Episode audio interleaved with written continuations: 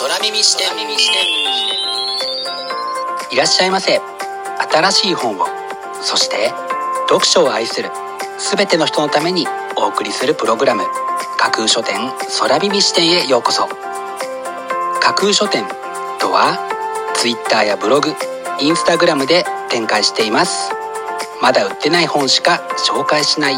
をコンセプトに私が進めているオンライン書店プロジェクトです。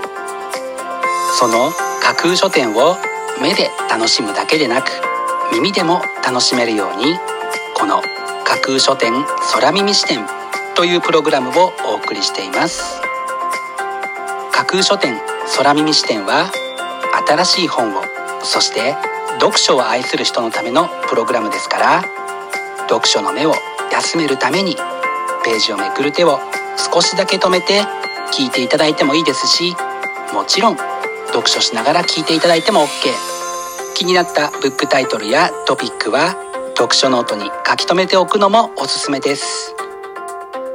読書の時間に限らず通勤や通学の時間の情報収集に仕事や勉強家事育児のちょっとした息抜きにぜひこの架空書店空耳視点に耳を傾けていただいてまだ売ってないこれから発売される本にどんな本かな？読んでみたいな？というイメージを大きく膨らませていただけたら嬉しいです。それでは参りましょう。架空書店空耳視点がまず最初にお送りするコーナーはこちら。架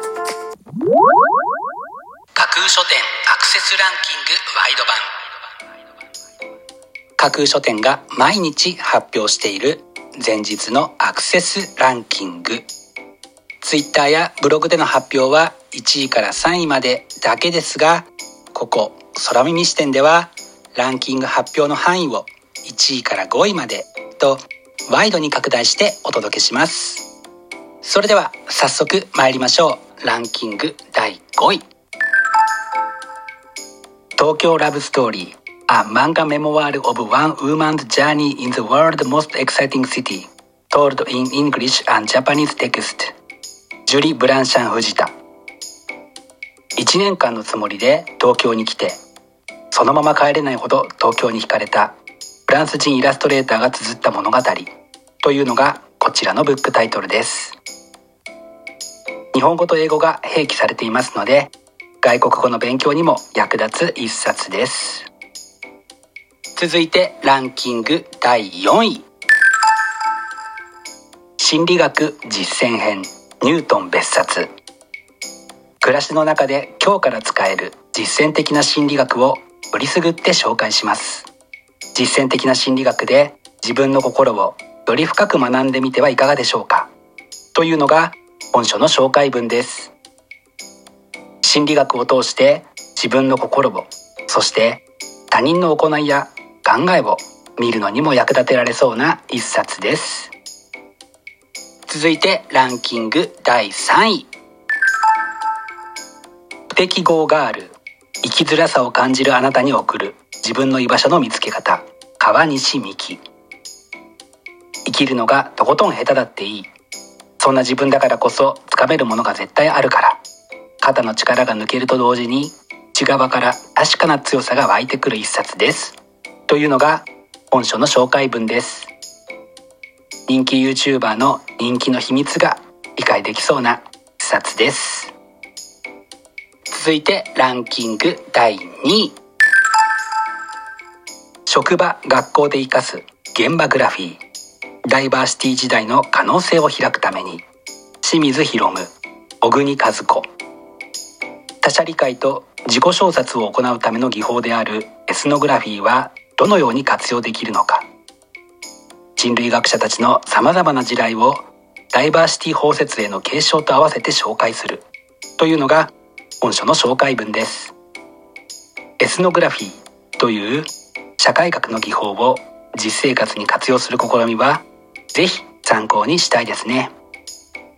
そして本日付のアクセスランキング栄えある第1位はこちら。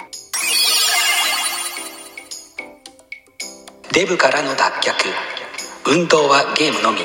空腹なしで1年間で 30kg 痩せた私のダイエット奮闘記。全ダイエッターのための最短の近道となる実践本。という喜びに満ちたキャッチコピーが帯に記されたこちらのブックタイトル。ダイエットに取り組んでいる人のまさにクイーンとなるに違いない。という多くの期待を集めて見事にランキング1位に輝きました。本日のランキング1位になりました柳本まりえさんのデブからの脱却。運動はゲームのみ。空腹なしで1年間で 30kg 痩せた私のダイエット奮闘記。は角川から。2月26日発売です。ご予約はお早めに。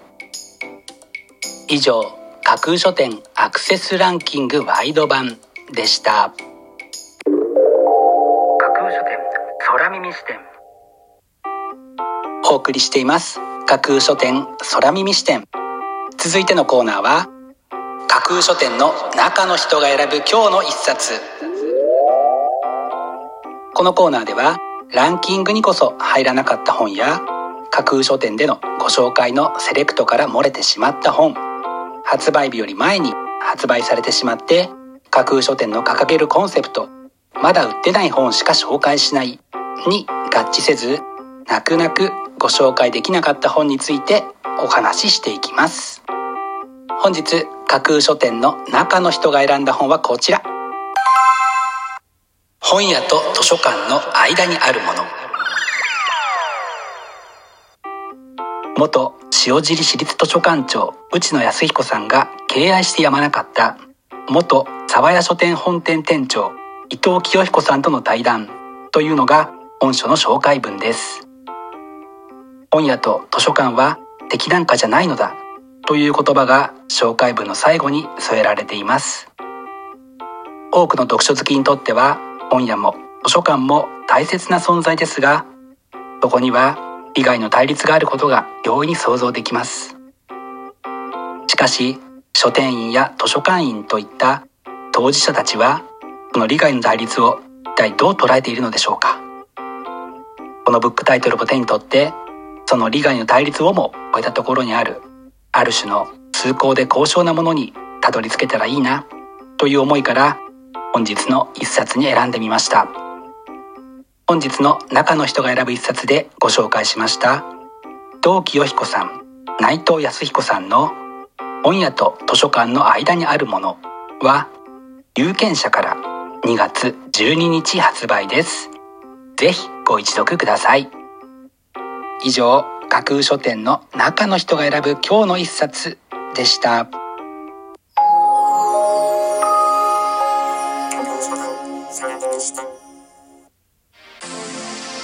お送りしています。架空書店空耳視点。最後のコーナーは空耳視点限定でちょっぴり先出しする明日の架空書店予告編。明日架空書店でご紹介するブックタイトルのテーマは読書の醍醐味。本を手に取るページを開く。活字を読み出す。この架空書店空耳視点のリスナーには読書の時間を何よりもの至福の時間と感じている方がきっと多いことでしょう。寒いし新型コロナウイルスも気になる昨今。明日は家で過ごす時間を存分に使って読書の醍醐味にしっかりと浸れそうなブックタイトルをご紹介する予定です。魅力的なブックタイトルと思わず目を奪う素敵な書影の数々をぜひ楽しみにしていてくださいね。明日も皆様の架空書店へのご来店を心からお待ちしています。以上架空書店空耳視点だけでお先にこっそりと教える明日の架空書店予告編でした。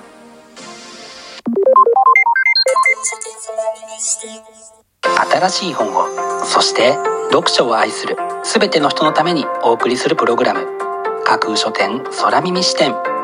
架空書店の本店とも言うべき Twitter ブログインスタグラムでは架空書店独自のセレクトによる魅力的なブックタイトルとその書影をご確認いただけます。